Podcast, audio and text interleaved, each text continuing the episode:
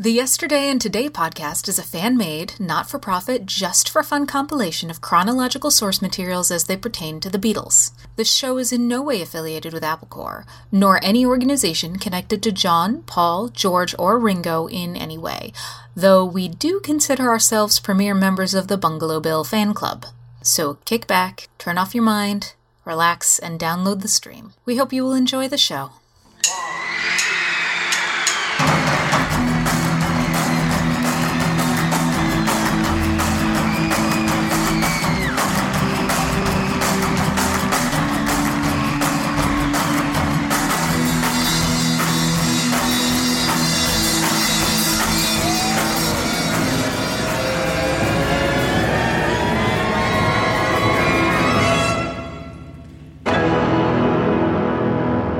Beatles, Yesterday and Today. 1971, Episode 48. In this edition, we'll cover March through May.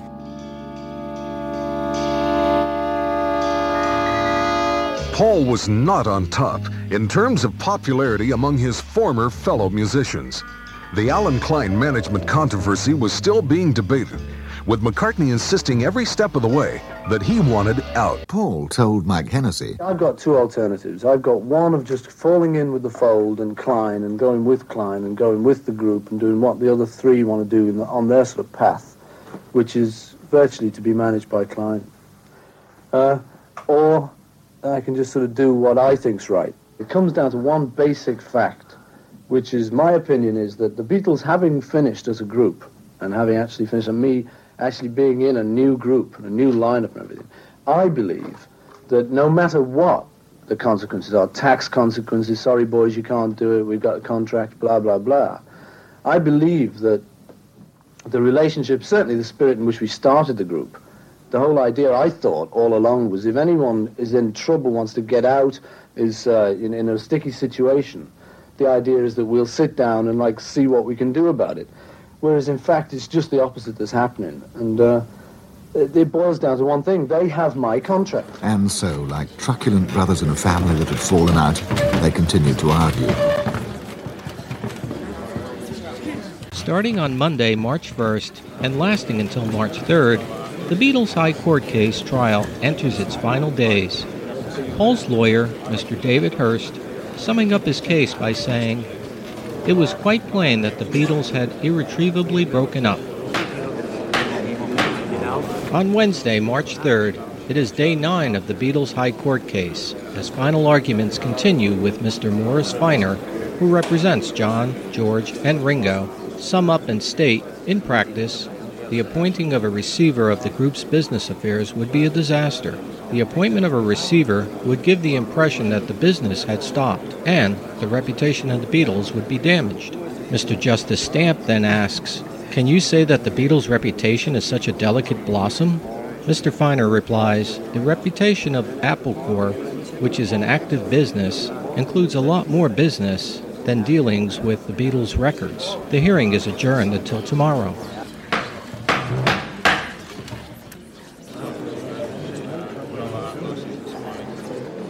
On Thursday, March 4th, day 10 of the Beatles' High Court case, the final arguments continue.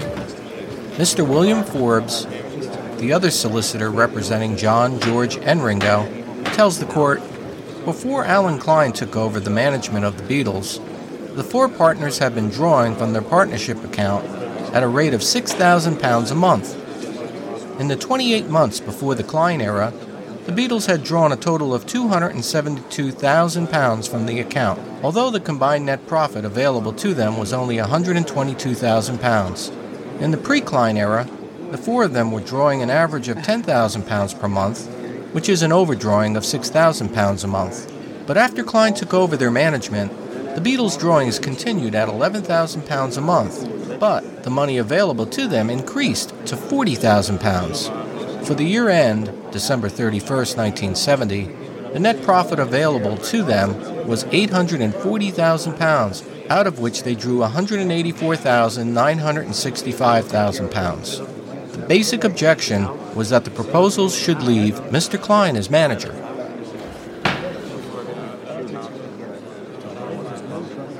Meanwhile, this evening at Abbey Road Studios,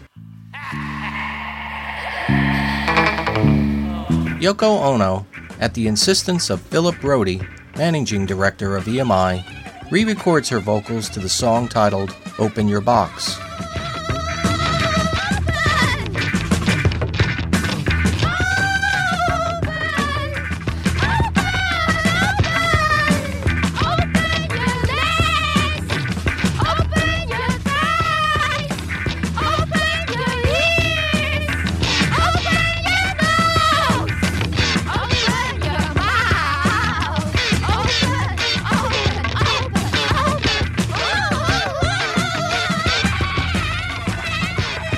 Mr. Brody deemed that the lyrics were too indecent and distasteful. The next day, Friday, March 5th, a judgment in the Beatles' High Court case is expected. Unfortunately, a full judgment fails to materialize. Instead, another judge in the High Court, Mr. Justice Plowman, grants an application in the High Court by Northern Songs Limited temporary orders banning Maclen Music Limited, John and Paul's company, from publishing or causing to be published compositions by Mr. Lennon and McCartney, and from asserting on sheet music or recorded labels any rights to the copyright.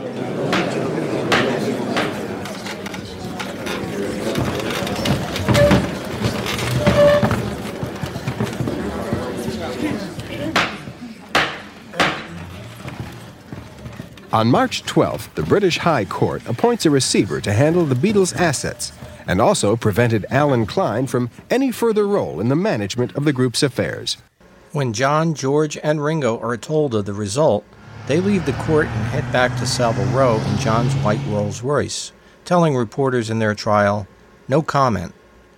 According to the Apple Scruffs, the three ex Beatles then drive to Paul's home in Cavendish Avenue in St. John's Wood, where John grabs two bricks from his car scales the wall of Paul's home, and proceeds to throw them through his windows. John, George, and Ringo return to Apple headquarters where again they face a barrage of questions from the press, waiting outside their offices. Paul did a good job in holding us together for a few years while we were sort of undecided what to do, you know.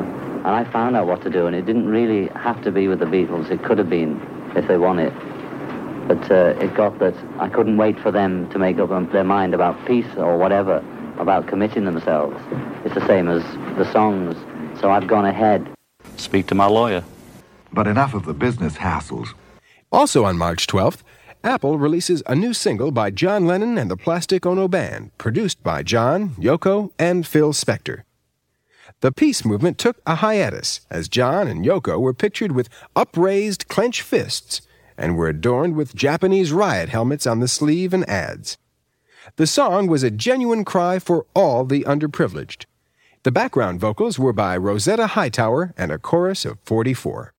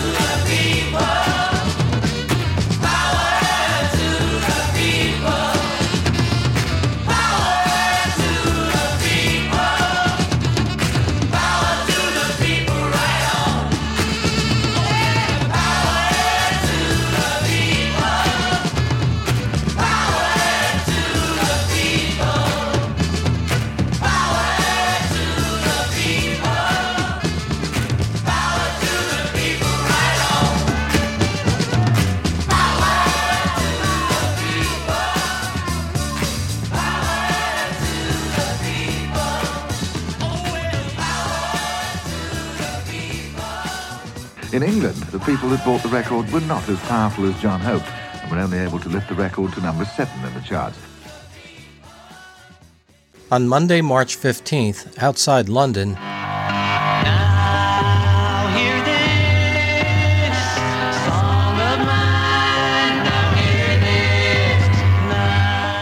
Paul and Linda McCartney are finishing the final mixes of Paul's new LP, Ram.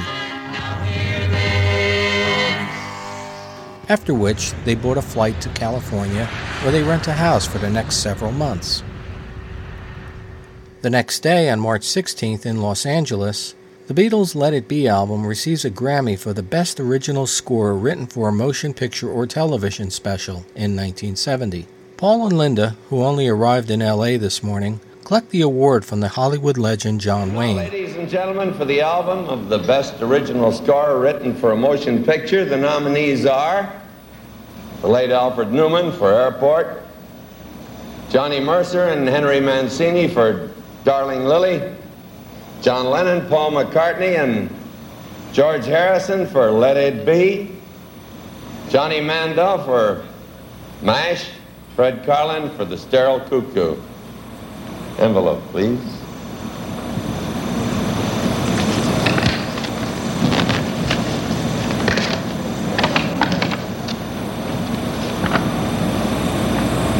John Lennon, Paul McCartney, George Harrison, or Let It Be.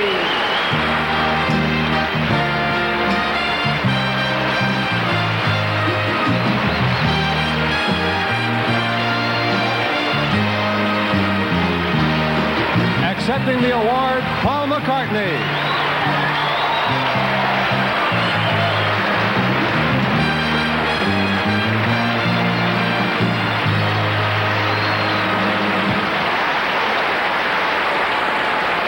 and I picked it up off Big John Wayne.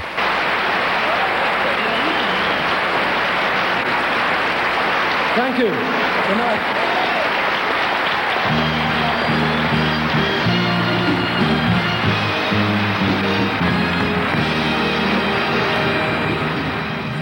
Right, I picked it up in Hollywood. As Paul leaves the building, a reporter asks him if he is in America to record an album. Paul replies by saying, I have a knife and a fork and I'm here to cut a record. Together, man, you know, put a bit of rockabilly in the ballads, you know, put a bit more uh, like a shaker, you know, the choruses. I just uh, goofing around with it, you know, kind of that. And, uh, we got it together, man.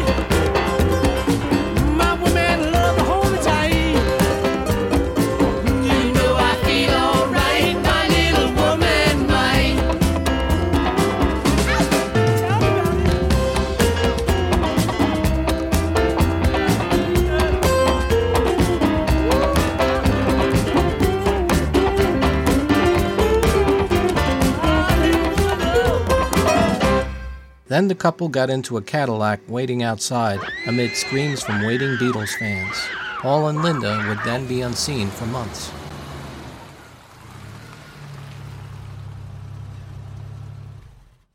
On March 22nd in America, John's single Power to the People is released. The B side, performed by Yoko, is called Touch Me, as they opted to keep off Open Your Box in America.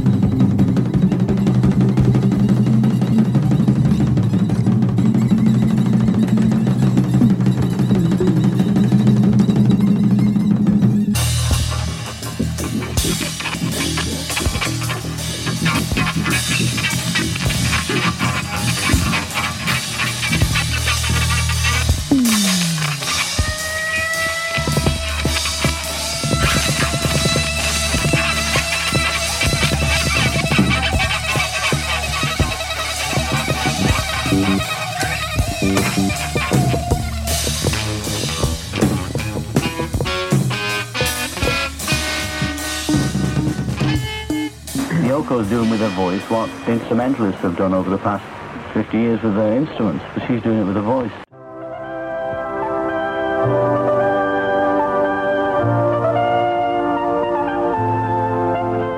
In the early hours of Saturday, March 27th, John gives a live interview to Kenny Everett for his program on Radio Monte Carlo. This is Monte Carlo International, 205 meters on your medium wave band. And now to Sweetheart the Radio, ladies and gentlemen, Kenny Everett. Now. It's time for the Beatle interview on Radio Monte Carlo International. This is the moment where I, Colonel Ken, go into John's delicious 72-acre house deep in the heart of Ascot. Lovely place it is, and not only beautiful house, but beautiful studio as well. He's built for himself right in the heart of his home. A real 16-track recording studio that he's doing all his new stuff on. He's still doing super stuff. It's not as jolly as his last lot, but that was with the rest of the group, you see, as you will soon find out. The complete John Lennon Plastic Ono Band album is played and reviewed. The interview was done at John's Ascot estate. Here we are in John's luxurious 72-acre studio, here built into his home in Ascot. We are, seeing as this isn't television. Yes, we're in the studio, 5 by 8 Now, why did you buy a studio in your own house when you've got one in your office as well? In fact, how many have you got? Well, the one in the office hasn't been finished. you Ah. See? And that's going to be 16 track, and this is 8 track. Mm. And it just means you can record when you want. And you can go to bed. Well, have a tea. If ever you feel uh, during this interview like coming out with an original song recorded just for Radio Monte Carlo, please feel free. The man who broke the bang in Monte Carlo. We'll have to pay Oh my God. Well, tell us about your LP, John. Seems not to be as jolly as your last ones. As jolly as what? Well, all the rest of them. Well, such as... Revolver Sergeant Pepper. Oh, well, that was the group effort, you see. Mm. Well, do you reckon you're the, the sad member of the group? Well, uh, I wouldn't say that they're all particularly much happier than me, but uh, they might emphasise the happier side, that's all. Are you, are you thinking of doing a jolly album? If I feel jolly, you see, I mean, I was... I was sort of going into the things that I wrote about on the album, so they mm. weren't particularly jolly. They were just sort of more just like life, you know, life isn't jolly, it's a bit of both. The album is a bit of both, you know. So let's have a jolly LP, John. Thank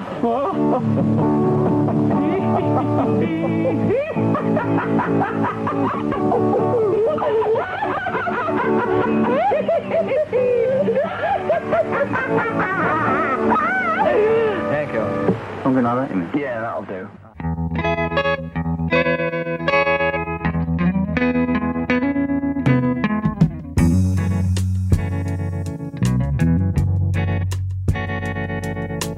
Hold on, John.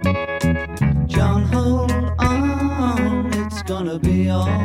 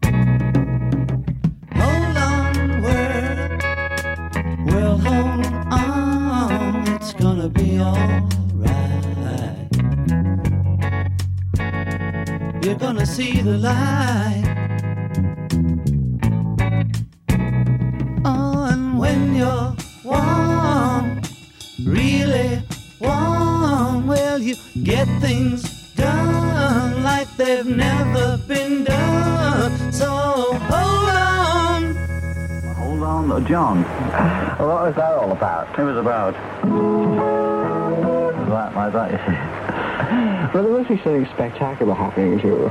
Uh, well, I am being uh, sued. Well, that's pretty spectacular.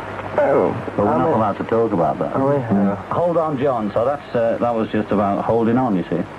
Even though it's not all that hot, let's hold on. Which is your favourite track? I don't really know, you see. I like Working Class Hero, but I like Ice as a song, you know, as a, as, as a poem or whatever it is.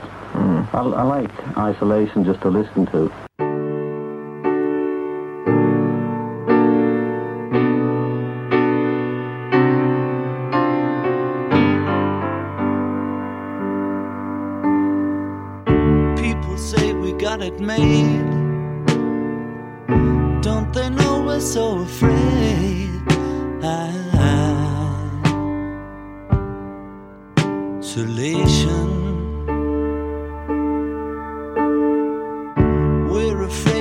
Alone. Everybody got to have a home. Isolation.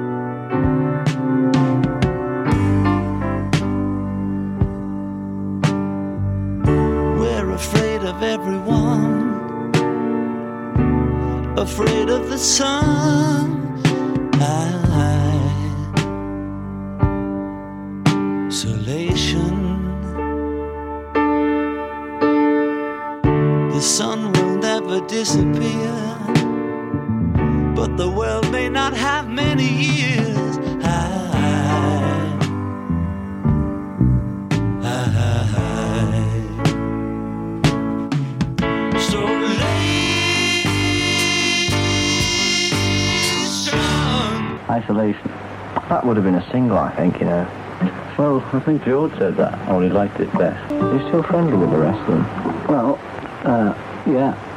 I played billiards with Ringo and discussed records with George. I mean, of course, we're seeing more of each other now with the going on. So, in a way, that that God case brought Ringo, George, and I closely together again. You know, 'cause we had to sort of spend hours on different things, and so we're pretty damn friendly now. Good. Because I'm sure there's a million people out there that would to see you all jangling away together again. Well, uh, it's, it's like 90% that George Ringo and I would record together again. Maybe not as Beatles, you know, under that title. But, uh, like if I wanted the guitarist to play with me, I would ask him. Same as I asked Ringo to play drums. Do you think you'll ever have tea with him again? Sure. So when the forces die down, you'll rush at each other. I don't know about that, dear. I don't know about that. but, uh, I mean, there's no doubt we'll see each other. So will the world reverberate to another Lennon McCartney composition? I doubt it, because we weren't writing all that much together for the last couple of years anyway. Give us a startling fact. I'm 30. Oh, yeah? That's startling, isn't it? I'm only 26. Can you remember when you were 26? What was happening? No, probably on tour. Shake hands with your ump and me boy and there's just a stick down and then the girl you bring upon the garden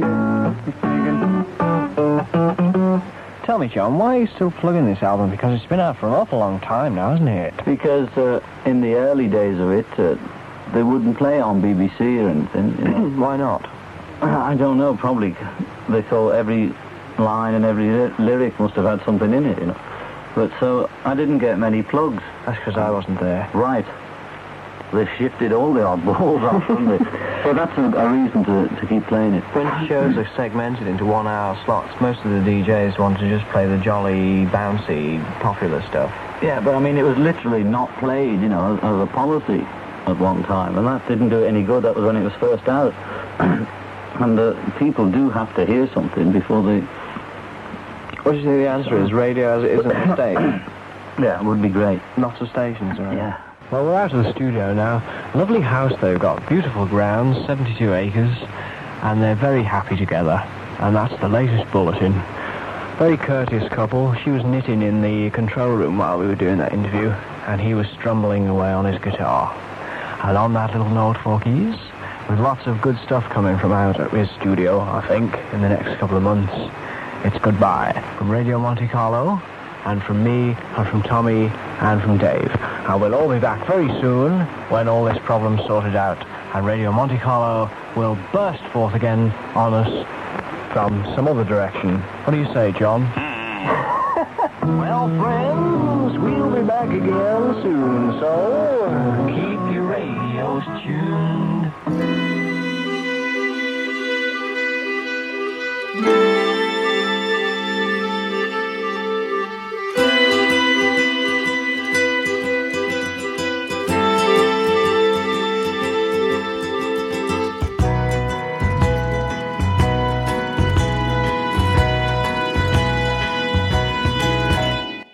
April 1971.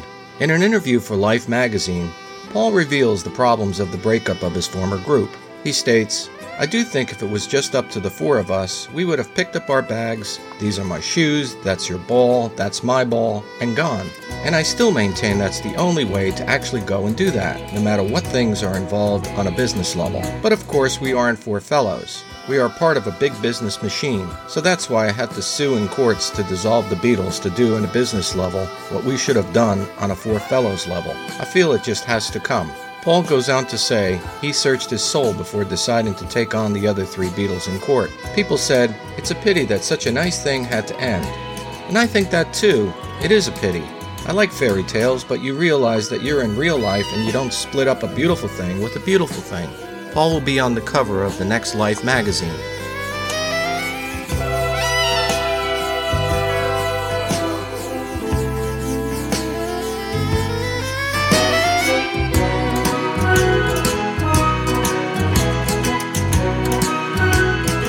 On April 9th, Ringo releases a new 45 produced by George Harrison. This catchy piece captures the old Beatles sound again. Ringo gives his view on how he wrote it. It Don't Come Easy's been going around for years. See, I'm a very slow writer. I usually get a first verse, and then um, I find it impossible to get anywhere else with the song, you know. And then suddenly I'm sitting down again. I can't do. I can't go get up and say, "Well, now I'm going to write." I just have to be around a guitar or a piano with my famous three chords, and it just comes, you know. Usually, what I do if I'm in the mood, I put me tape on if I've got a tune, and then I play the same tune like a hundred times with different words, all on the tape. Then I take the tape off and get it all typed out, and then I pick the lines what I'll put together.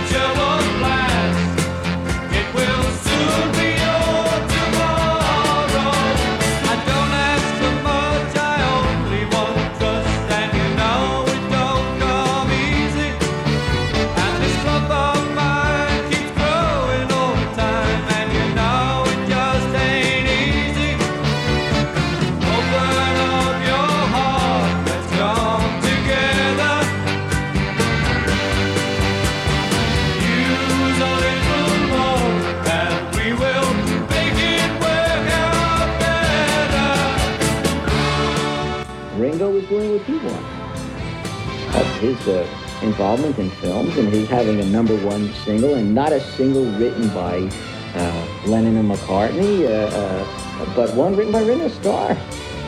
And I think it's nice that George Harrison produced it. You know, but here was a single by him in his own right, not a Beatle record which made it, but a Ringo Starr record which made it. Made it, in fact, to position number four in Britain and number one in the USA.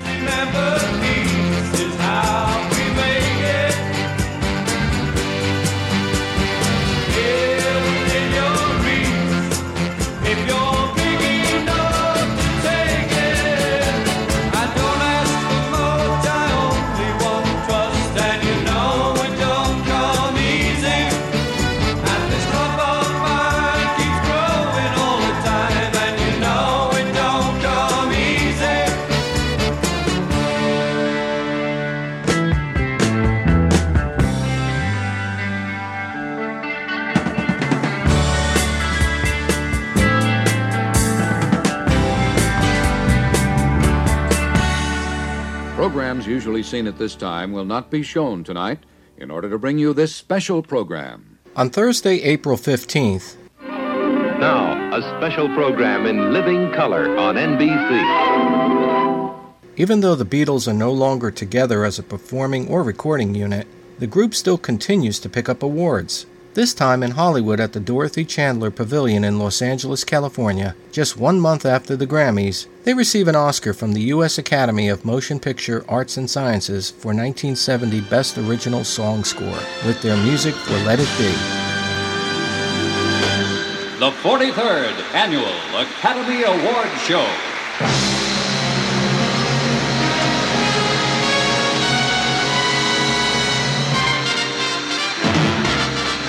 Here in the plaza of the Los Angeles Music Center, fans have been waiting since early this morning to catch a glimpse of the stars as they arrive for the awards ceremony. Tonight, the Academy Awards Orchestra will be conducted by three time Oscar nominee Quincy Jones.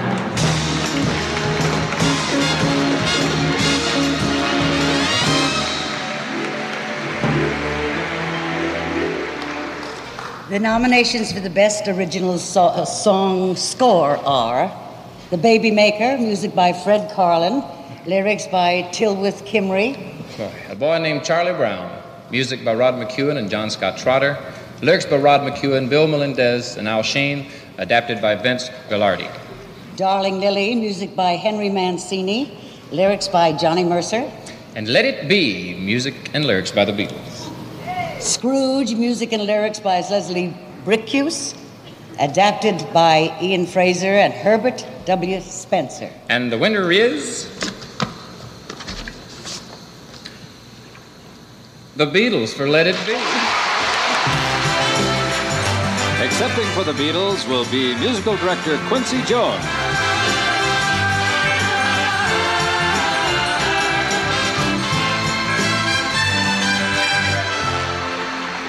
I had to put my baton down and go up and make a speech and pick up the Oscar for Lennon and McCartney on Let It Be. This is fantastic.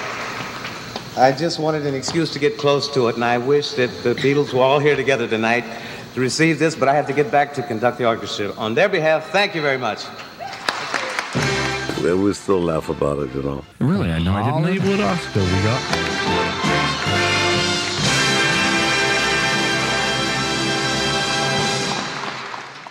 Meanwhile, on April 21st, in pursuit of Yoko's daughter Kyoko from her previous marriage, I have a child who's eight years old, American. and um, she's an American citizen. Yeah. And um, we're trying to, you know, we're looking for her in a way. John and Yoko fly to Madrid, Spain, en route to Palma, Mallorca, on their private jet. They tell awaiting journalists that their journey is for business and a rest. I sat in a restaurant in Spain, and the violinist insisted on playing yesterday right in my ear. and then, then he asked me to sign the violin, and I was, I didn't know what to say. I said, "Well, uh, actually, uh, okay." And I signed it, and Yoko signed it, and I, one day he's going to find out that Paul wrote it. In Mallorca on April 23rd, John and Yoko are taken into police custody and questioned regarding their alleged abduction from a playground of Yoko's seven year old daughter. The child's father, Anthony Cox, had, somewhat ironically for John, been attending a meditation session by the guru Maharishi Mahesh Yogi at the Cala Murada, the Majorca home of the Maharishi, for the last 18 months. John and Yoko had taken the child and looked after her at their hotel, the Malaya in Madrid.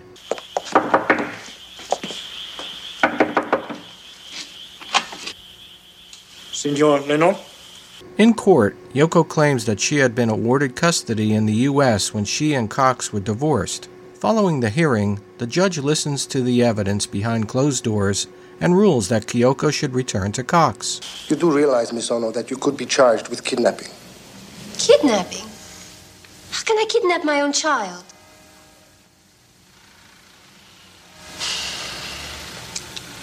This court has no jurisdiction to make a decision on custody.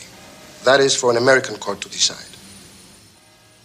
However, I'm going to allow Kyoko to remain with her father. I spoke to the child in private. That is her choice.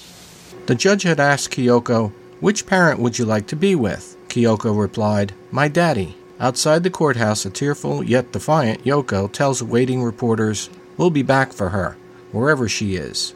Taking further legal advice, British lawyers informed the Lennons that their best attempt for obtaining custody of Kyoko is to get a custody order from the authorities in the U.S. Virgin Islands, where Yoko and Anthony Cox were officially divorced. Finally, we thought, oh, let's, uh, let's go, go to court in the place where the divorce was. That was in the U.S. Virgin Islands.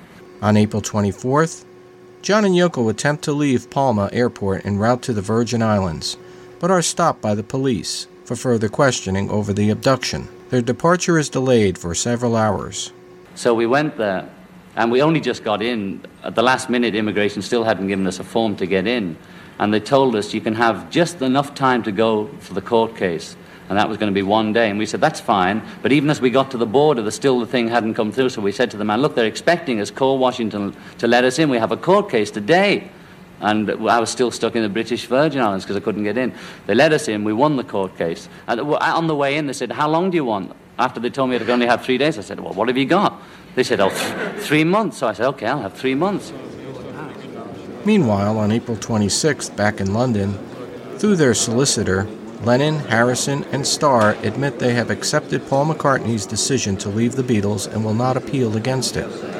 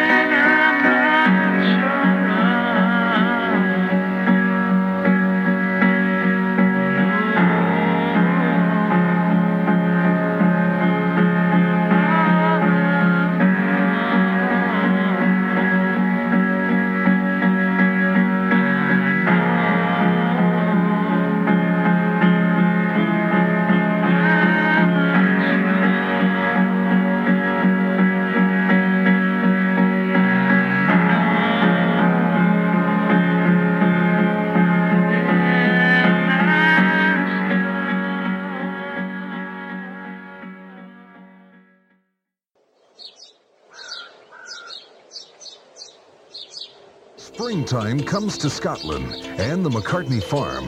Paul and Linda are guarding their privacy by staying away from profit-minded film crews. Let's say we go to South America and play in little clubs around South America. We might get somebody to film that. You know, because that would be more fun. That's the kind of thing we'd film, but we don't film our private lives unless we take snapshots for ourselves. You know, we do that. But uh, we don't sort of walk around being filmed and being taped and stuff. We, we just walk around just like us.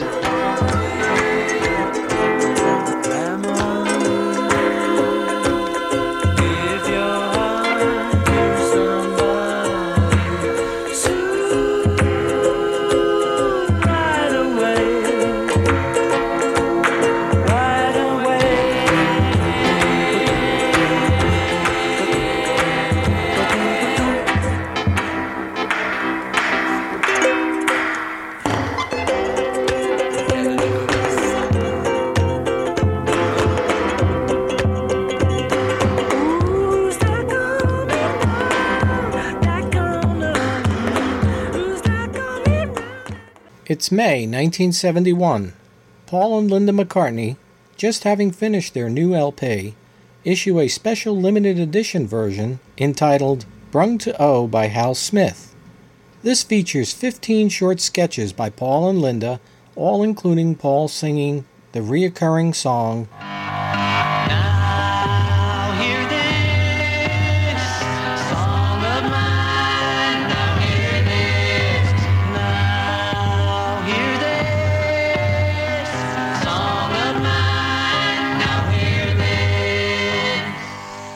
It was intended purely for radio broadcast. The McCartneys spend the rest of the month writing at their farmhouse in Scotland.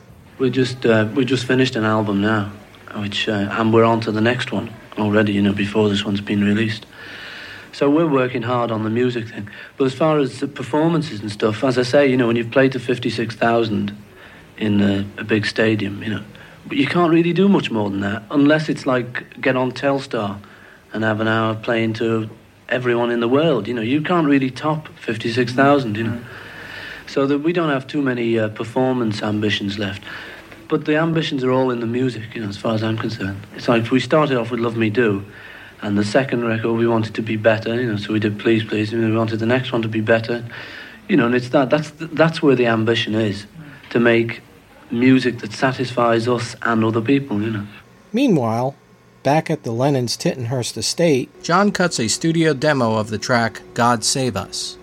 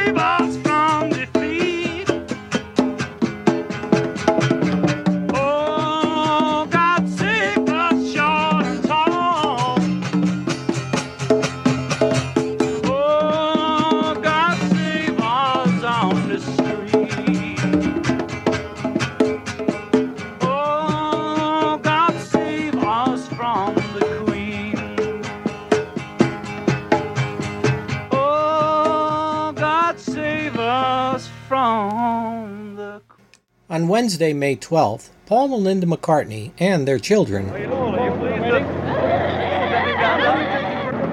Enjoy yourself. as well as Ringo and Maureen, I wish I knew Hi, Doris. Hey, baby, how you doing? What's happening? Fly in a specially chartered plane to Saint Tropez in France to attend Mick Jagger's wedding to Bianca. Later, both Paul and Ringo, with respective partners, attend the reception which is held at the nearby Café des Arts. Meanwhile, John and Yoko, who are scheduled to appear in court in Mallorca, Spain, charged with trying to abduct Kyoko, are invited to present their two films, Apotheosis, Balloon, and Fly, at the Cannes Film Festival.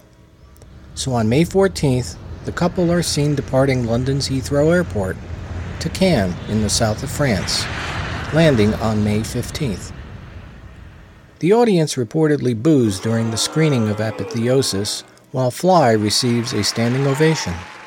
Meanwhile, the judge in Mallorca excuses the Lennons for their non appearance in court. Also on May 15th, nearby in a luxury yacht called SS Marala, hired for the duration of the festival, Ringo, who remained in France following Mick Jagger's wedding, is to be found with Maureen, George Harrison, Patty Harrison, and Cilla Black. It was during one of these get togethers that the song Photograph comes about, with all guests chipping in lyrics to the song.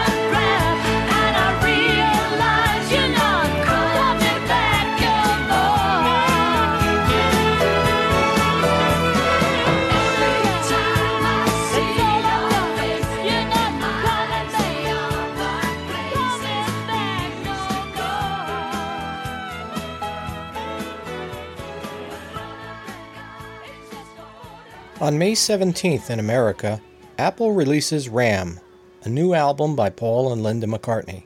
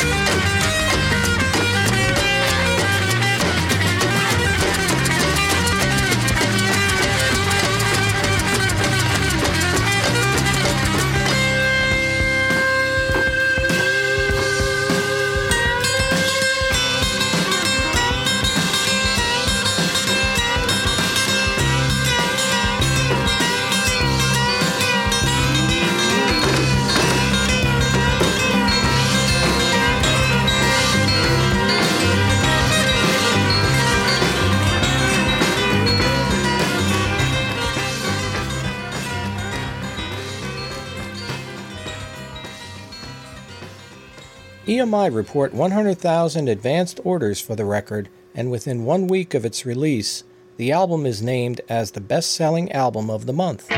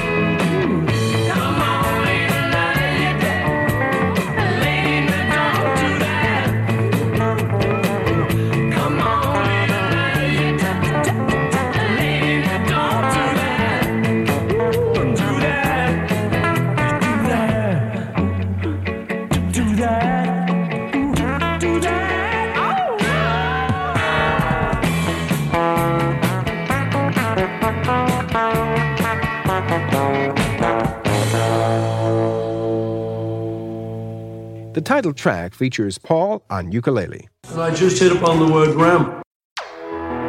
It's a strong, it's a male animal. And then there's the idea of ramming, you know, pushing forward strongly.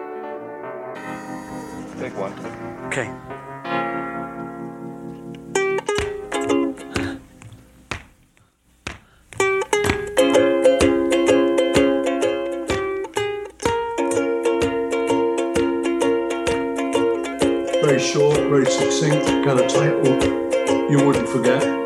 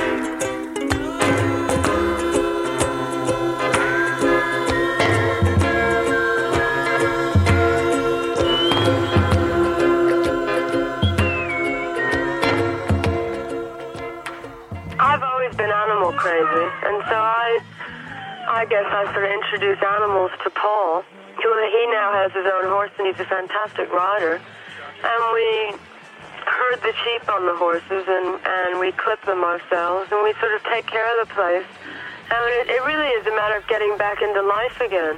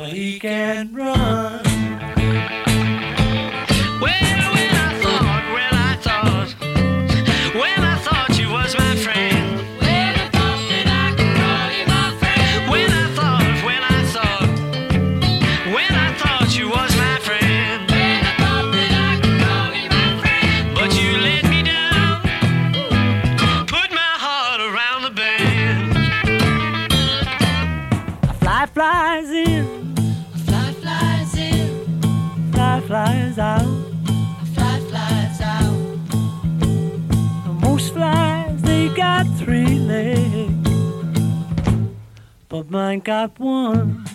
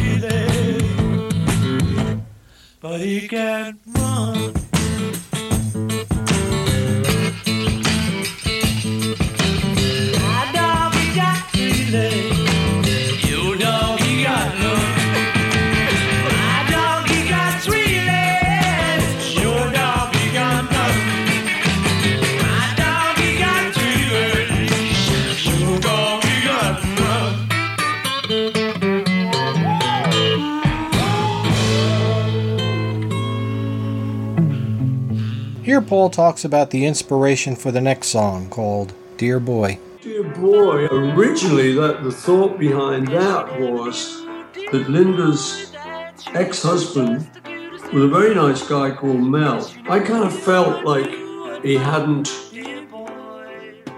he'd missed Linda.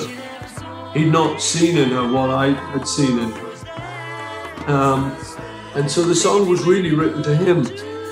Uh, you know, you never know what you missed, dear boy.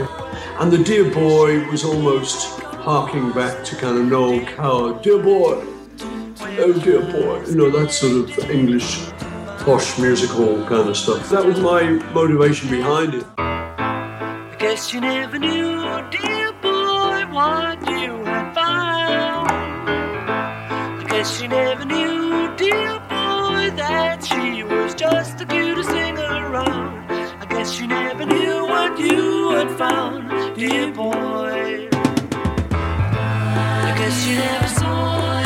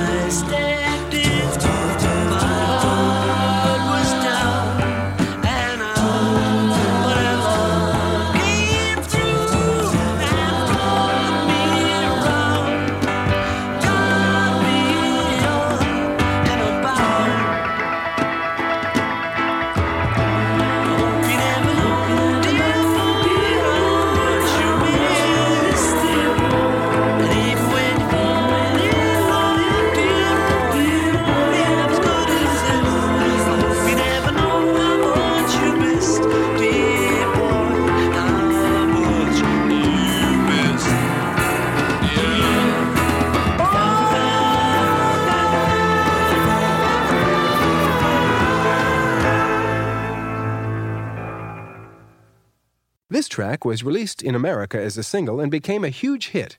Written by Paul and Linda, it touches base with Yellow Submarine and other Beatle textures of the past.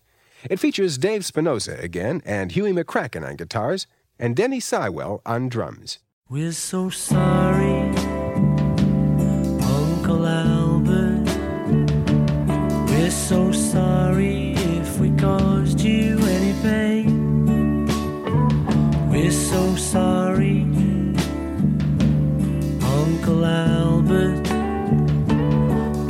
there's no one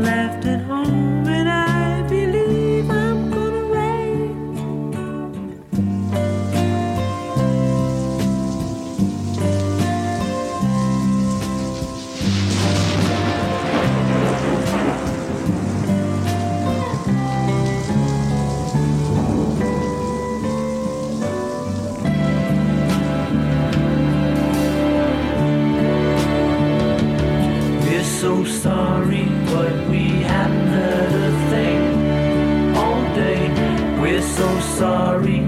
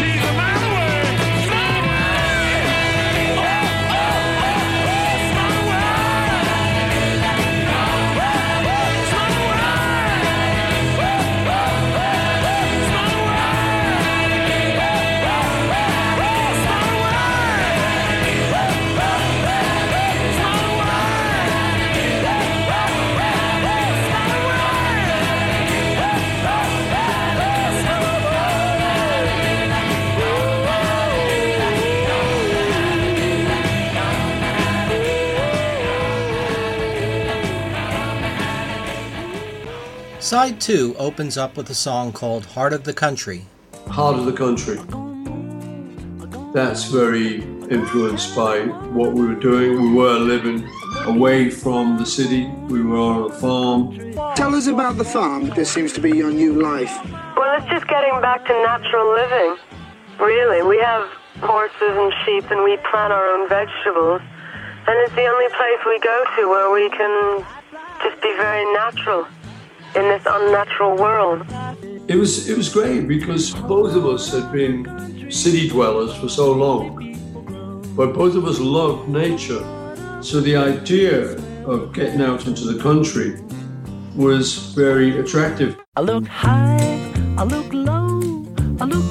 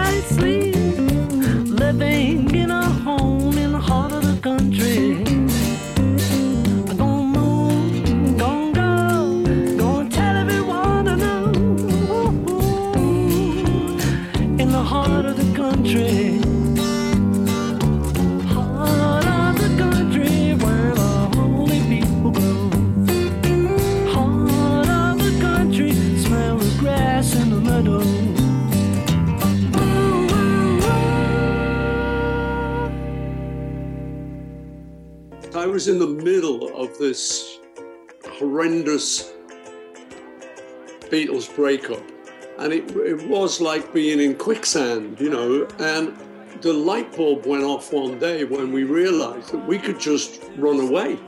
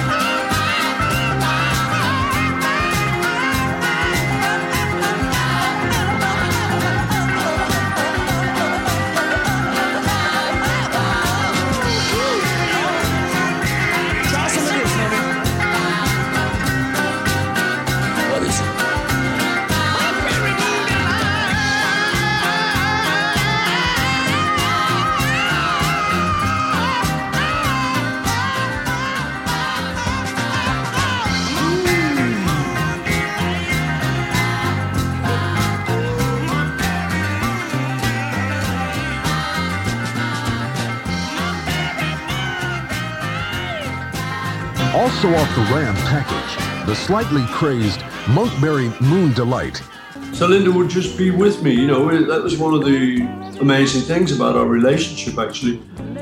Um, and as our family grew, uh, there was even more reason to hang out because we had the kids now. And I think the songs,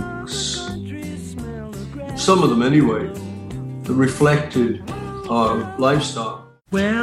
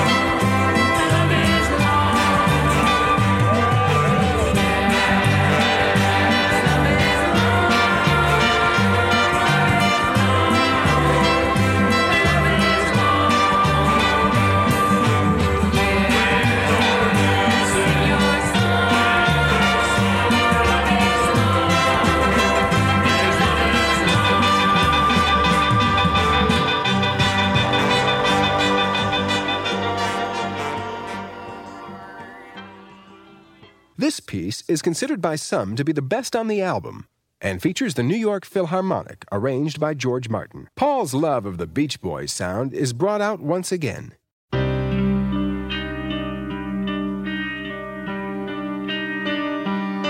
Speed along the highway, honey, I want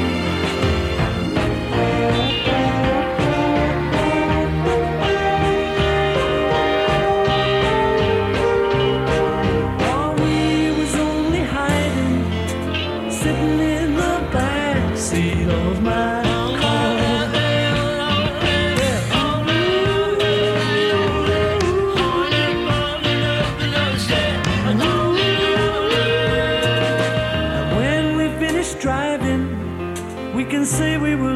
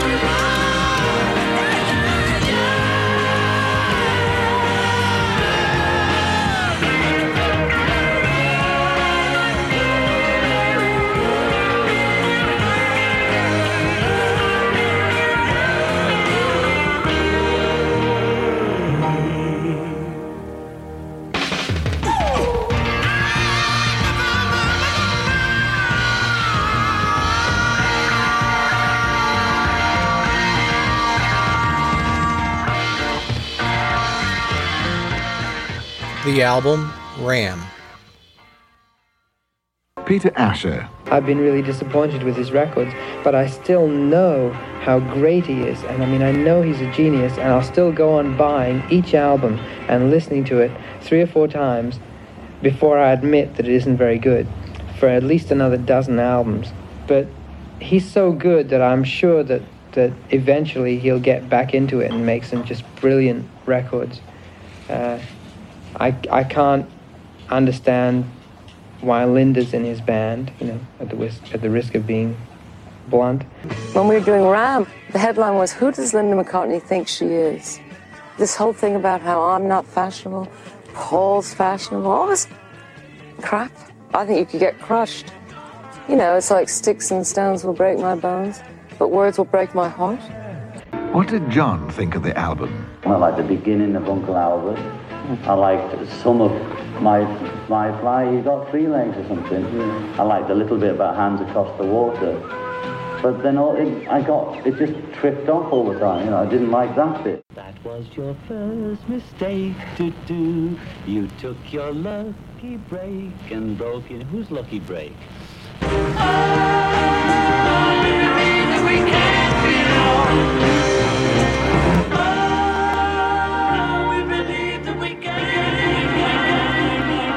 And what did Paul think of the reviews of his LP Ram? If it isn't a totally immediate thing, you do tend to get not so hot reviews, you know. So I say, you know, like five months after it was uh, released, Ram was still sort of selling, you know. It took about five months to sort of sell, you know, whereas some records just do it in two weeks and are out of the charts. You know, it's put together to in order to that I'd like the album. You know, that's the only uh, standard I go by ever, you know, is if I like it at that time. The difference in the music is just that I like different things at different times, you know, so that's why the albums change. And that's why, but I don't, I, each time I go to make an album or a record of any description, I just trying to make a good record, you know. That's all, bro, that's all there is to it, you know, just a good record, just trying to please the customer. The stuff I don't really like uh, will sometimes get converted into a little riff or something and just get ro- used somewhere, but I always use all the all my ideas. I try to anyway. You know, I've got a few from like ten years ago. You know, I still haven't quite used, but I'll slip them in there somewhere someday. On May 27th, it is announced that Ringo is to star in a spaghetti western film named Blind Man. Location of filming will be in Italy and Almeria, Spain. The movie is produced by Allen Klein's ABKCO organization, and Ringo is cast as a vicious bandit.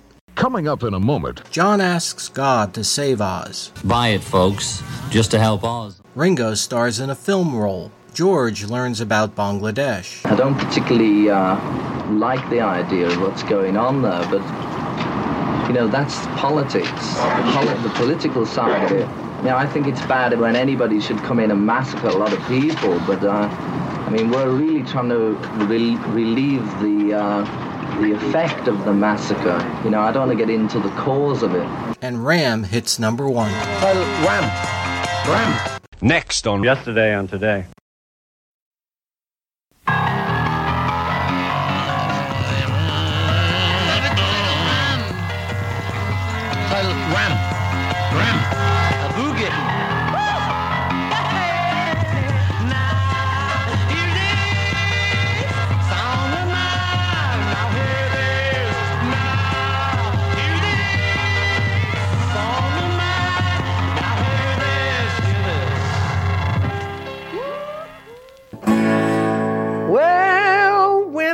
Walk, walk my horse upon a hill, I walk my horse upon.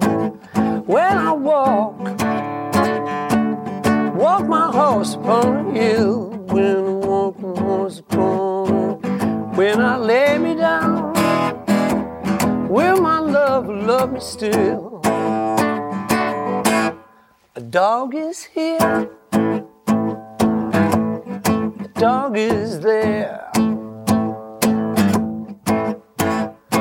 My dog, he got three legs,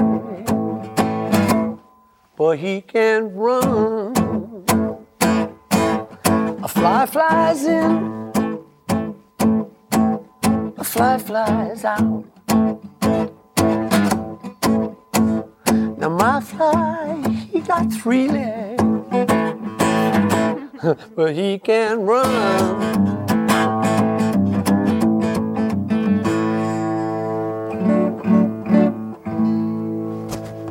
Why the dog or the fly had three legs, I'll never know.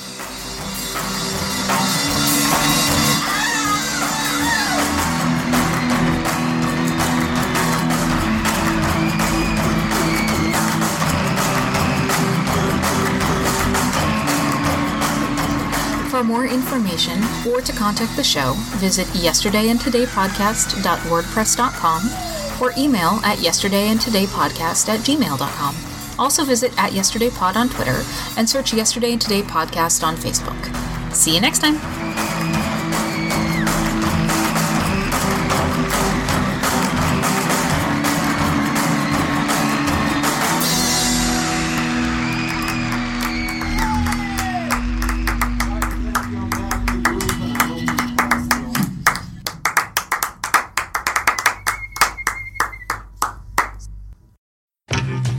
I'm Paul Kaminsky. I'm James Kaminsky. And I'm Wayne Kaminsky. And we bring you the Kaminsky family of podcasts Yesterday and Today and the Third Men podcast. You might know me from one of those dumb voices I do, or my dad from his better show than ours. wow. And we're here to tell you about some cool merchandise you can pick up for the shows. As we mention in each episode, we do not in any way profit from these shows whatsoever, but to break even on some expenses, we have put up some cool merch that you can pick up to help support the show. Yes, some fun apparel, things you can put on yourself. Are we going to be selling Marks and Spence underwear? Don't worry, we will. You can head to our social media pages. That's facebook.com slash yesterday and today podcast or facebook.com slash third men. Or you could head to society6.com slash Kaminsky Family Podcast. That's society, the number six, dot com slash K A M I N S K I Family Podcasts. Yeah, keep our lights on. I'm in the dark. Dad, any words of wisdom? Hello? The lights just went out. Guys, we need your help. Buy stuff. Perhaps a coffee mug that you can enjoy a beverage out of while listening to our shows. And if you haven't got yours, please send forth in and get a free one. All right. Thank you, Dad. All right, we'll see you on the podcast, folks. Bye. It's audio. You can't see Oh, me. for God's sake.